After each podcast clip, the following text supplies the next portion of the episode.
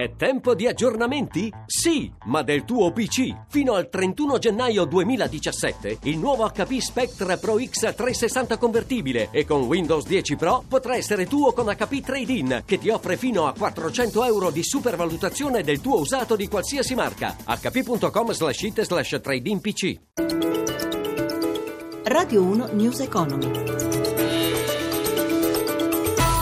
Ben trovati all'ascolto da Amalia Carosi. Presa di beneficio sui mercati finanziari europei che sono alla ricerca di una direzione. Attese per i dati macroeconomici americani e sulla riapertura di Wall Street. Sugli indici ci aggiorna da Milano Paolo Gila. Buongiorno da Milano, sono ancora negativi tutti gli indici delle borse europee con Milano che viaggia poco sotto la parità in calo dello 0,15%, più consistente la flessione di Londra, meno 0,45%, affiancata da Francoforte, meno 0,42%, e poi anche da Parigi, meno 0,39%. Proseguono gli acquisti sui titoli del comparto energetico, con Eni che avanza di quasi due punti, nonostante il prezzo del petrolio sia in calo e sia tornato, per quanto riguarda la tipologia VTI, sotto i 50 dollari il barile. Le prese di beneficio, le vendite riguardano poi soprattutto i titoli del comparto bancario e qualche società legata all'erogazione di servizi pubblici.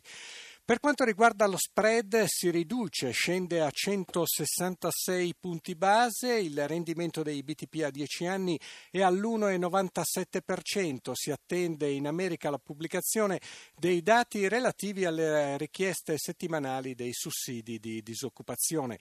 Infine per quanto riguarda i cambi, l'euro contro dollaro è stimato poco sopra quota a 1,06. Grazie Paolo Gila. Il terziario di mercato rappresenta in Europa oltre il 70% delle unità produttive e più del 60% dell'occupazione.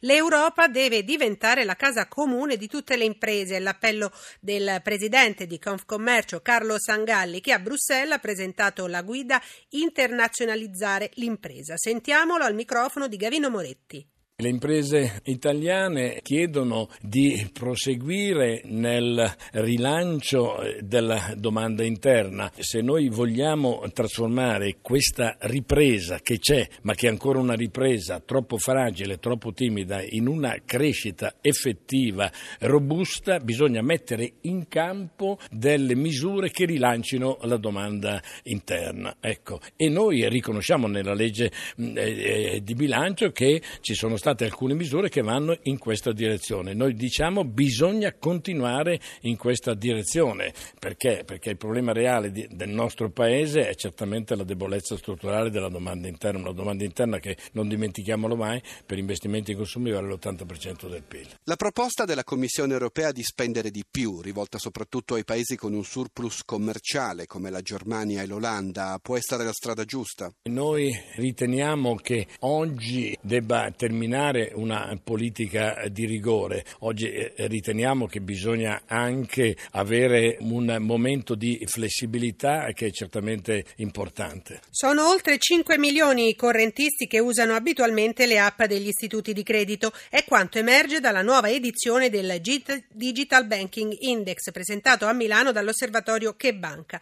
Paola Bonanni ne ha parlato con il direttore generale Roberto Ferrari.